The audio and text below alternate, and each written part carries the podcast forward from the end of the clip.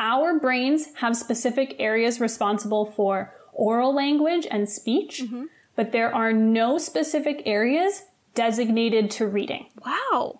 Hello, hi, I'm Erin Vandeven. Thanks for joining me today. This is Medium Lady Talks. This podcast is about figuring out the medium effort way to get the most out of life today. I hope the things I unpack here can role model and invite you to sort out your own ways to live life in the present. This is a show about experimenting to get closer to what matters most. I'm glad you're here, so let's settle in. Hi everyone, welcome back to Medium Lady Talks. We are back with Brianna Guild here today to talk more about Brianna's expertise as a speech and language pathologist with specific expertise in literacy.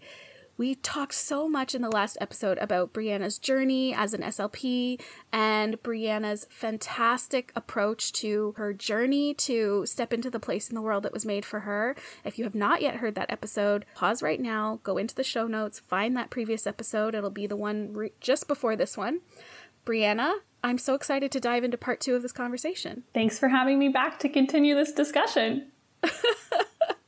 Now, in all honesty, Brianna and I were chatting, and I said, Brianna, we're at the 45-minute mark, and we still have a lot to talk about. What should we do? So we're really, really happy to be able to offer you part 2 of this conversation, which is going to focus all about reading. So, Brianna, you know, you are a wonderful supporter of the Medium Lady community, a wonderful member of the Medium Lady community. You know that a lot of our listeners love reading. I know you love reading. We've talked about books quite a lot off and on in our DMs. So let's transition to kind of chat a little bit more about learning how to read. We've sort of started a bit of part 1 of this conversation about, you know, how you learned to read as a kid, how I learned to read as a kid, and how my son Henry learned how to read as a kid. But I'd love for you to break down a little bit for the people listening. A lot of my content is geared towards mothers and millennial mothers, especially people my age who have kids who are learning how to read or who might be in early literacy. I have kids who are 3, 7, and 10. They're all at varying degrees of their learn to read journey. Why don't we talk a little bit about kind of the basics and fundamentals of learning how to read? You know, it's kind of a daunting and scary thing as a parent because you sort of feel like hopefully school will help them with that. But if they don't, or if there's issues, or if there's a challenge, then that's going to be on me as a parent. And not being able to read in this digital age is kind of not an option. Mm-hmm. So in the previous episode, we talked about my journey with struggling learning how to read in school. And unfortunately, my experience is not an uncommon one. This is something that a lot of kids experience. And in fact, my struggle was nothing compared to what some other children are facing, especially children with dyslexia and other reading or learning disorders. Now, have you heard of this other podcast, Sold a Story? No. Okay, you should definitely listen to Sold a Story. Here's the synopsis from their website to give you an idea of what's it about. There's an idea about how children learn to read that's held sway in schools for more than a generation, even though it was proven wrong by cognitive scientists decades ago. Teaching methods based on this idea can make it harder for children to learn how to read.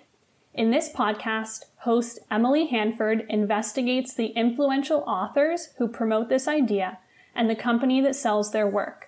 It's an exposé of how educators came to believe in something that isn't true and are now reckoning with the consequences. Children harmed, money wasted, an education system upended. No. So if you like exposés... It's a reading conspiracy? I got chills. I'm not much of a like true crime podcaster, but I think you hooked all the people who like their murder podcasts that just hop into the conspiracy adjacent. So it's not a conspiracy. Not a conspiracy. No, sorry. But like a collusion of people who had intentions of promoting something that wasn't based in science, right? Yes. Yeah. Not conspiracy. Sorry, you're right. The wrong word. But it does have like that crime vibe to it, like the crime podcast vibe. Okay, we'll link it in the show notes. Yeah, Sold a Story. It is based out of the United States, but from what I experienced growing up learning how to read in the late 1990s, early 2000s in Canada, talking to Canadian teachers, Canadian schools have a very similar history with reading instruction. So essentially, around the 1990s, the balanced literacy approach took over schools. Balanced literacy includes using leveled books and the 3 queuing system to teach reading. This is where you're taught to look at the picture, the first letter in the word, and think about what word makes sense in the sentence. So those are the 3 cues. The picture, the first letter, and then what makes sense. And that's how you're supposedly learning how to read. But if you think about it, that's guessing. Yeah. That's not reading. Now, recently in Ontario, there's been a big move away from balanced literacy. The new Ontario language curriculum was actually released just this June 2023, and it comes into effect in September 2023 for the new school year. Wow. Have you heard about it? Yeah, you might not have. No, but I'm also thinking, how would I have heard about it? I'm not a literacy person. I'm not a teacher. Right. I'm a parent. And I think that I'm sort of like raising my eyebrows a little bit, thinking like, how do I get information about when the curriculum changes? But go ahead. I'm riveted. I'm fascinated to learn more. Great question. So I don't work in the schools as a private practice SLP. So what a great question. How would just the average parent know that this change is coming for September? I don't know the answer to that. The good news is you can look up this full curriculum. It's available online for anyone to read through. If you search Ontario language curriculum, it will show up. And maybe check in with your child's school in September and ask about it if you have any questions. Wow. Great tips. Thank you. So this new curriculum is moving away from that balanced literacy approach, thankfully, and is instead aligned with the current science of reading research. Now, that being said, the schools will need funding and the teachers will need training to put this new curriculum into effect. I think that's important to say. And as a private practice SLP, I don't work in the public schools, so I can't speak to all of the steps that we're still going to need to take to make this curriculum an effective change. But as a professional who works with clients with dyslexia and other learning disorders, I was working with these clients who were being let down and left behind by this previous curriculum because they weren't learning how to read in school. Mm-hmm. Like you said, parents were sending them to school, hoping they would learn how to read, and they weren't. And they had to call in help, me, private practice, SLP, who knows about structured literacy instruction, to teach their kids how to read. So I'm hoping that this new curriculum is at least a step in the right direction. And like I said, full curriculum is available for anyone to read through online. Personally, I'm going to be referring to it to help set goals for my clients and support them with meeting those new grade level expectations at school. Can I ask you a question? I'm assuming you've read it or you will read it. How readable is it? Good question, because I do have experience with reading all of those terms, all those literacy lingo. So I guess if you're interested, try. And if you have questions, ask. And if you have questions, you can also ask me. You can send me a DM at slp.literacy.corner. Honestly, I'm happy to try to help. And if I don't know the answer, maybe I can at least point you in the right direction, because I don't know how approachable it is for the average person, because I am someone who has more literacy experience. I get it when I read it, but other people definitely might not. I'm just thinking, you also mentioned something about the science of reading. How do we study the science of reading? It seems like a really challenging cognitive task that would not extrapolate well to scientific method. Okay, so when I say the science of reading, good question, that refers to the collection of research from multiple disciplines. So it includes psychology, neuroscience, education, all these different disciplines that have done research that provides scientific evidence for how children learn to read and write and how to best support literacy development for all readers. The key word there being all. This research has provided insights into how we all learn to read, not just people with dyslexia or other learning disorders, but the human brain in general, how it learns to read. Wow. So what this evidence is showing is that we need to use a structured literacy approach or structured literacy instruction. And this teaches literacy skills through systematic and explicit instruction and incorporates a systematic review of taught skills. So we aren't just assuming that kids are going to figure out how to read. We're teaching them explicitly, and that might include teaching specifically what sound corresponds to what letter, how we represent each sound using letters. And patterns like those silent E's, or the fact that we use TCH at the end of a word after a short vowel to make that ch sound. So think of words like hatch or catch. We're using that TCH because the ch sound is coming after a short vowel at the end of a word. So a lot of people say that English is super random and that our spelling's really weird, but a lot of it can be explained by rules, and also the fact that we borrow a lot from other languages as well. But there's a lot that we can teach specifically and systematically to help kids really understand. So it's not just guessing or memorization or I don't know why we spell it that way. We just do figure it out. Like, it's taught explicitly. One of the incredible things that you do is you have really helped me appreciate where language does kids dirty and where things are made more accessible or can be made more accessible. One of the things that I never really realized was as accessible as it is Pokemon. And I know you're a huge fan of Pokemon and using Pokemon to help kids learn how to read. Love Pokemon. The sounds and the letter combinations of the Pokemon names are, for the most part, they follow the rules. To what I can, like, most often understand, but you're giving me, like, a maybe not so much. You maybe have a more encyclopedic knowledge of the Pokemon. My son William learned to read because of Pokemon cards. He was desperate to know the fine print of each card and what each power of the Pokemon was and how many points and how much damage and what type Pokemon this is. And we just got to the point where we were like, William, like, we can't read them anymore. And he would just, like, I think he learned sort of through the memorization of what had been on the other cards. And he really studied the cards. He was so obsessed with the source material that he couldn't live without learning how to read it. And I think he was probably around 6 or 7 when it really, and then that started to extrapolate to other, being able to read other things.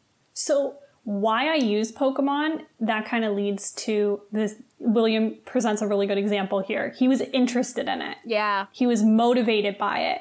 So a lot of the kids who I see, they're struggling to learn how to read. It's hard.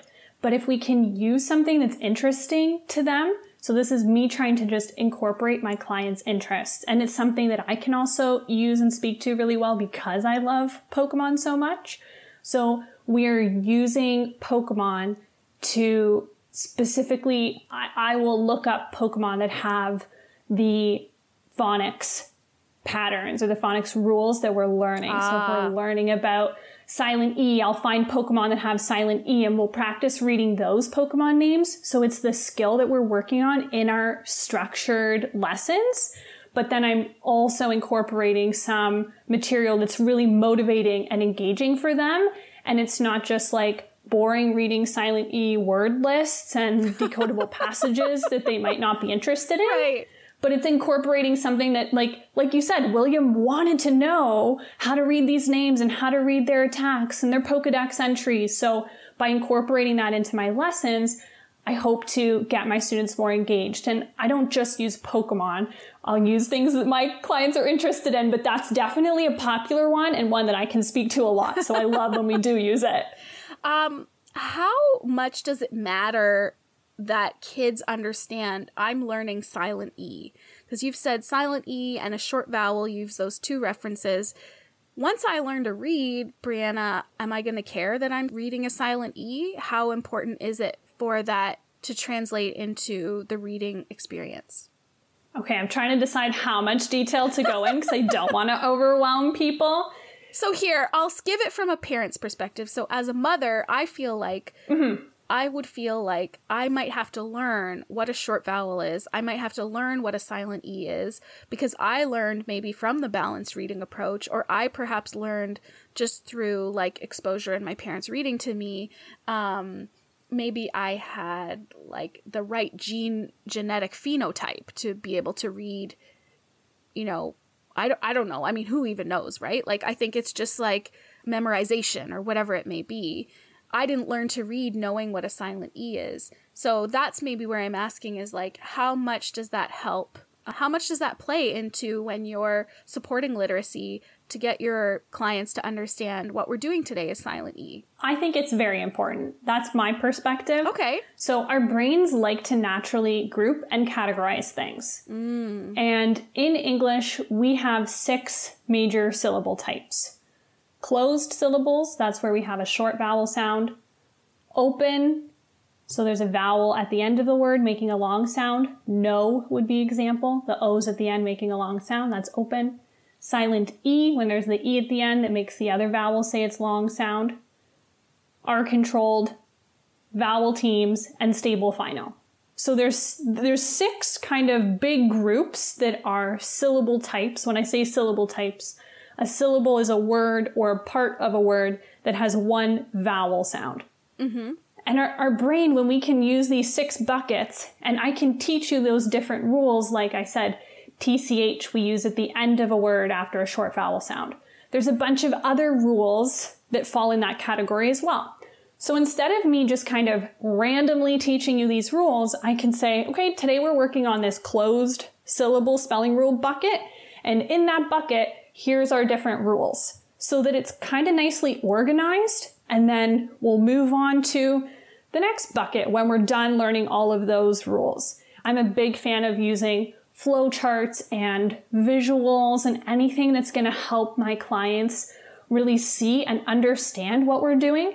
Part of it might be because I'm somebody who needs to know that why and make sense of things. Mm-hmm. But the big thing here with explicit instruction like this, there's this really great saying that this structured literacy instruction is crucial for some, such as those with dyslexia. It's helpful for all, and it's harmful for none. Nobody gets left behind. Right. Nobody is going to be hindered by learning these specific rules. Yeah. And a lot of people do pick up naturally. Like, I imagine you use TCH versus just a CH correctly all the time.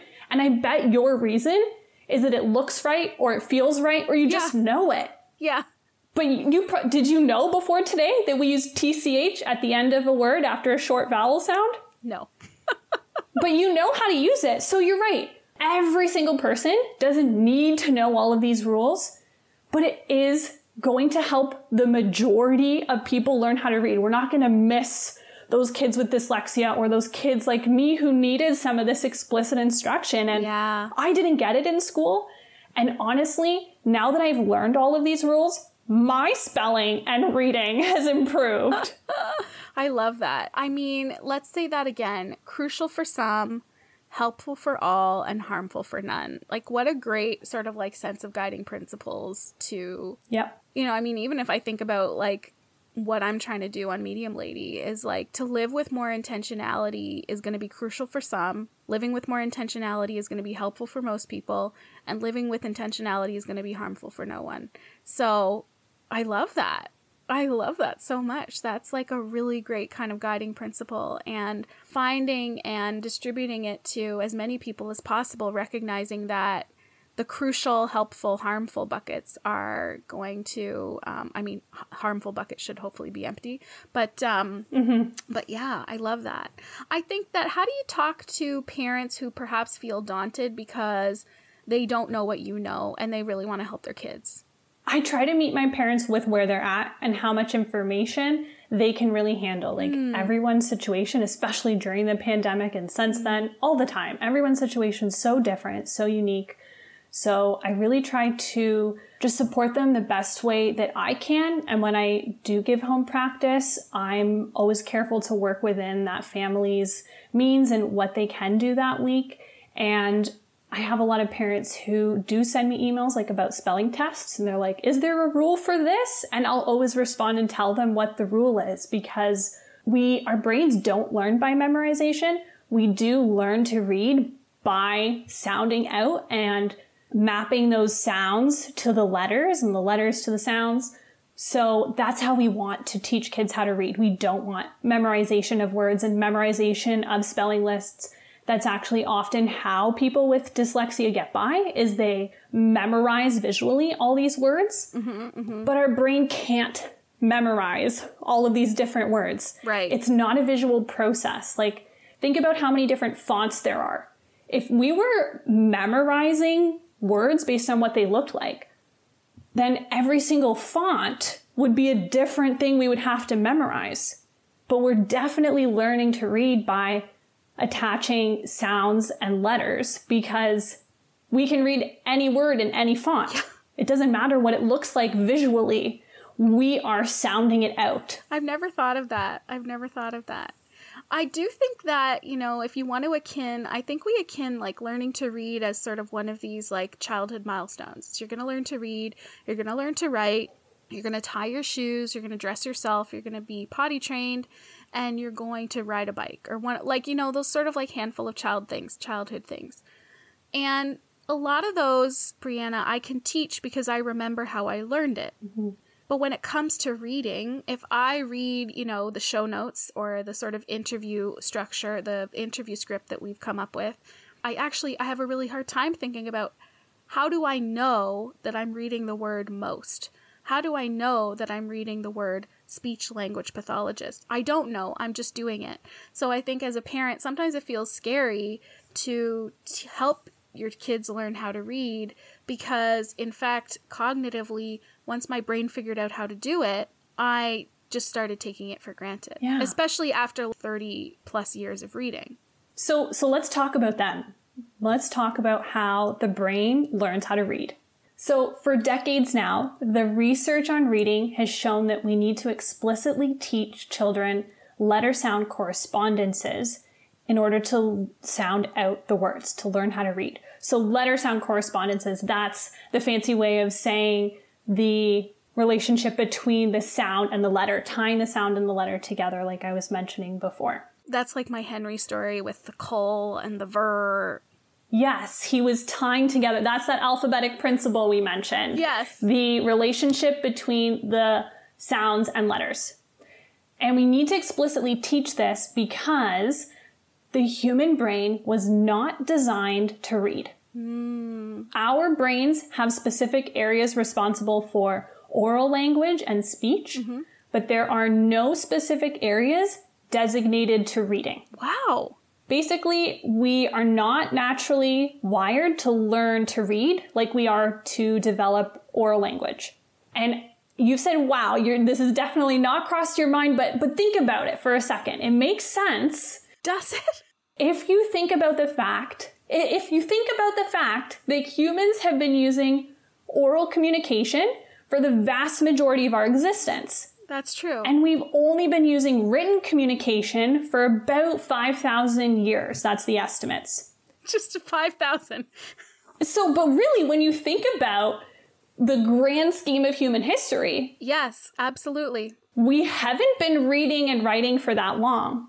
And oral communication developed first. We were speaking first, and then we made up these seemingly random lines that corresponded to, when I say k, that's going to be a letter K or a letter C. When I say b, that'll be the letter B. We were converting our oral communication, our speech, to a written form so that we could pass it on. Wow. So our brains have to do a lot of work to learn how to read, right? Because we don't have a specific reading area. Several areas in the brain must learn to work together to accomplish the task of reading. We have to learn that when we hear a word, for example, bat, that word is represented by the letters B, A, T. And that could mean the animal bat or the baseball bat. So to learn to read, we have to tie together our knowledge of sounds, spelling, and semantics or meaning. There's a lot going on. Oh my gosh, it's a wonder that anybody figures it out. Yeah, this is why that structured literacy intervention or instruction is so important, that explicit and systematic teaching, because it is a wonder that that many people can figure it out to varying degrees. Amazing. I mean, I just have been taking it for granted for my whole life. I had no idea that there was no specific part of the brain that lights up when you read. I'm curious about writing then. As a literacy expert and someone who uses speech-language pathology to engage your clients with literacy, when or how does that transition or support the act of writing or the need to write? Writing in and of itself is really dynamic and fluid, because you could be typing, you could be texting, you could be writing by hand. How does that knowledge of language and that processing of reading, because you said first we spoke, then we wrote down what we were trying to say, and then we had to read it. So writing, I guess, comes sort of in between those two mediums. So first of all, I wouldn't consider myself a literacy expert. I definitely still have a lot of learning to do. And case in point, because I don't have an immediate response to your question. I'm sure that there's research that's been done. I guess my best answer for now would be reading is decoding. You have letters on a page and you have to know what sound each of those letters represents so you can sound the word out. Spelling we call encoding. So you know the sound that you want to write and you have to know what letter to use to represent that sound. So in some ways they're considered reciprocal. Yeah. One's going letter to sound, one's going sound to letter, if that makes sense. And you said that knowing the structure can improve your spelling, has improved your spelling. Yeah, absolutely. Yeah. So learning the different spelling rules helps for both sounding the word out, because now I know if I see that TCH, I'm not going to pronounce that T sound. And then if I'm spelling a word like hatch, atch, okay, that's H, that's A, and then I've got a TCH after a short vowel, or a ch sound after a short vowel. So that'll be a TCH. So it does, learning those spelling patterns does help with both our reading and our writing. So if I were trying to help my kids spell the word hatch, I would probably say hatch. I would be doing it wrong. Well, now you'll know. You can just teach them that at the end of a word, after a short vowel sound, we use that TCH. The T is silent. And then they're going to say, what's a short vowel? And I'm going to say, I can't remember. Go listen to this episode of Medium. I'm going to say, DM Brianna and tell her, Mommy can't remember. I'd be happy to answer. Oh, I know you would. I know you would. That's wonderful. Circling back here to some of this research, a couple of the other things I just wanted to mention were that we do have some well-cited reading theories like the simple view of reading and Scarborough's reading rope. If anyone's interested more in these theories of how we learn to read, those are great to look up. And these explain that we need word recognition and language comprehension skills in order to become skilled readers and achieve reading comprehension. So we kind of look at it like a simple math equation where word recognition times language comprehension equals reading comprehension, or that skilled reading. So in a multiplication equation like that, if either one of those is a zero, then you get a zero at the end, right? You don't achieve reading comprehension. If your word recognition is zero, if you cannot decode the word, you can't read the word, but it is in your oral vocabulary. If someone were to tell you that word said hatch, and you're like, oh, I know hatch, like when a chick hatches out of an egg, but you couldn't sound it out. So you're not going to comprehend what you're reading. Right. And then if you could sound that word out, but you don't have the language comprehension piece, you've never heard that word before, you don't know what it means, then you're not going to be able to understand what you're reading. And so the interventions come with both language comprehension and word recognition. Sorry, what was the first one? Yeah, you're good. Word recognition So I guess then that also changes the modality for for clients who might be non-native English speakers. We might have to work on the language recognition piece. Yep. Wow. So there's a lot involved with components of literacy. Different research articles cite different variations of kind of five big components, being phonics, so those spelling rules, spelling patterns like short vowel sounds and silent E's that we've been mentioning. So we've got phonics, we've got phonological awareness, which is the sound awareness. So rhyming is a really common one people know that would fit in that bucket. And then we've got vocabulary, so that language piece, reading fluency, so that involves our accuracy, our rate, and our expression while we're reading.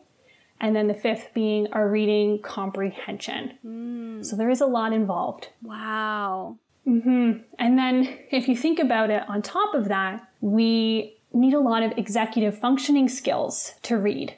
We need working memory, attention, and self-monitoring, just to name a few. So we've got tons of different layers here involved in A, learning how to read, but also B, you and I, when we're reading now, we do take a lot of it for granted, but we've read these words so many times and we're so good at mapping what the letter is to what the sound is that we have these words in what we call our sight word vocabulary. We can just read them really quickly. We don't have to sit there and slowly sound everything out because we've mapped that letter to sound so many times that our brain knows it. It's just in our sight vocabulary now. That's why you and I are such fast readers now. Absolutely. I mean, it depends on the content material. Well, that's true too. And I think that, you know, we could probably spend a whole other episode. I would be really curious on your take on audiobooks. I love audiobooks so much. Okay, tell me. So that's great. I'm really happy to hear that you love audiobooks, but I'm curious as a literacy expert, tell me why you love audiobooks. Oh, I think they're fantastic in making books accessible. A lot of the kids I work with, they don't like reading because it's really, really hard. And I'll tell a lot of my students now, my clients, why don't we try to check out the book and the audiobook from the library, and you can read. I love that you can slow down the audiobooks too, so they can slow them down. Yeah. Like we talked about on the last episode, we liked listening to those tapes as a kid. Yep. This is kind of the new version of that. And it makes the reading accessible. They can now read those books that their friends at school are reading that they might feel is too difficult for them to try to, you know, sound out and work through it, especially names. And a lot of these different fiction and fantasy books can be very challenging. Oh, that's a great point.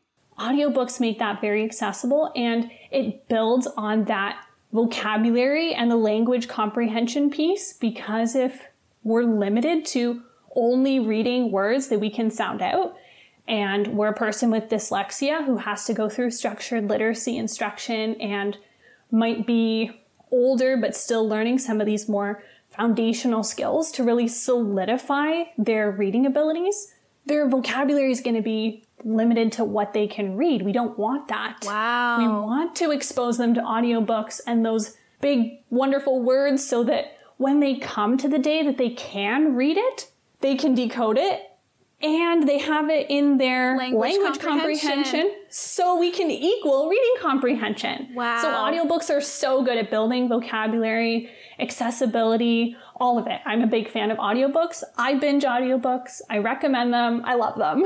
I love hearing that. I really do. Brianna, if there's one thing you would want people to take away from our chat today, what is that one thing? My one thing would be that learning how to read is a complicated process, and I think a lot of us take it for granted, and it makes sense really when we consider all the things we've talked about. It makes sense why so many children struggle with learning how to read when they aren't given that explicit and systematic instruction that the research says is so important. I love that. I want to wrap up with two questions. The first is, I want you to imagine that I've built a time machine and I'm going to bring you on one of my first trips. And what I can program it is to the day after your grade 2 teacher said in your parent-teacher review, Brianna can't read, what would you tell grade 2 Brianna? I think I would just tell her that it's going to be okay, that you're going to learn how to read. You're actually going to end up loving reading and writing, and that moment, even though it feels really hard right now, is going to be something you're probably going to forget about for a while because it's just going to become a thing of the past. And then B, when you start to learn about literacy instruction, it'll just be incorporated into your origin story of how I learned to read, how I became interested in literacy, and just kind of sharing that different people have these different experiences and journeys with learning how to read. I think I would just want her to know that it'll all turn out okay. Okay, so we had a really great visit with little baby Brianna, and we're going to hop back in my time machine, and I'm going to now go 20 years ahead in the future. And you're going to ring your doorbell and say, "Hi, it's me, Brianna from 20 years ago. What do you think future Brianna will tell you? What would she want you to know?" I hope that she wants me to know that I've been able to just help a lot of families and kids, and I hope SLP Literacy Corner's doing well and helping lots of educators. I hope that Brianna of the future is helping lots of people, really. I'm that person that wants to help other people and serve other people, and I hope that's what I'm doing in the future. I have no doubt of that. You've already helped a lot of people.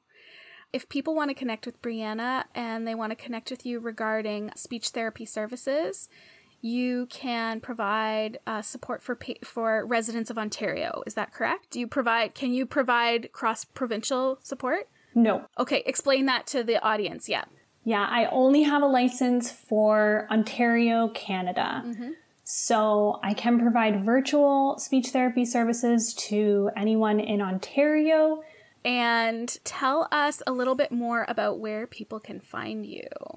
Yeah, so people can find me on Instagram and Threads now, I guess, at slp.literacy.corner.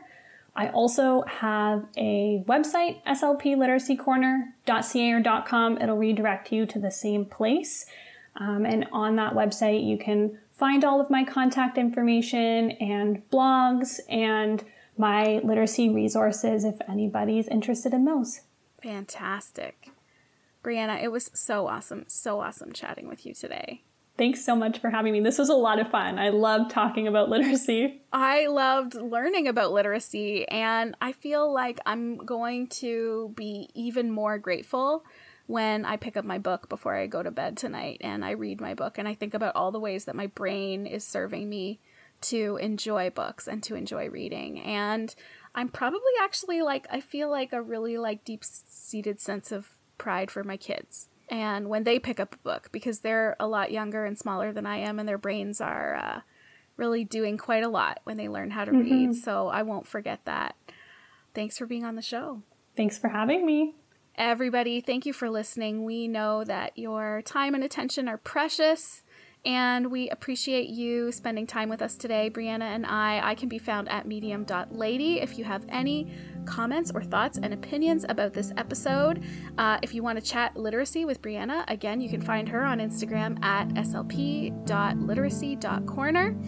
Brianna and I both want you to know that you are doing such a good job wherever you are. We love you very much, and we'll talk to you again soon. Bye. Thank you so much for spending time with me today. Please make sure to reach out and connect on Instagram with me. I can be found at medium.lady over there. If you have any feedback about today's conversation, you can head to the pink tile in my feed for the latest episode, and we can always continue the conversation over there. If you like this podcast, please make sure to share a rating and review on Apple Podcasts. And if you love this podcast, please share it on social media. Be sure to tag me so I can personally thank you for growing our community. Finally, be sure to follow this podcast wherever you're listening and make sure your notifications are on. Don't forget, you're doing such a good job. Bye.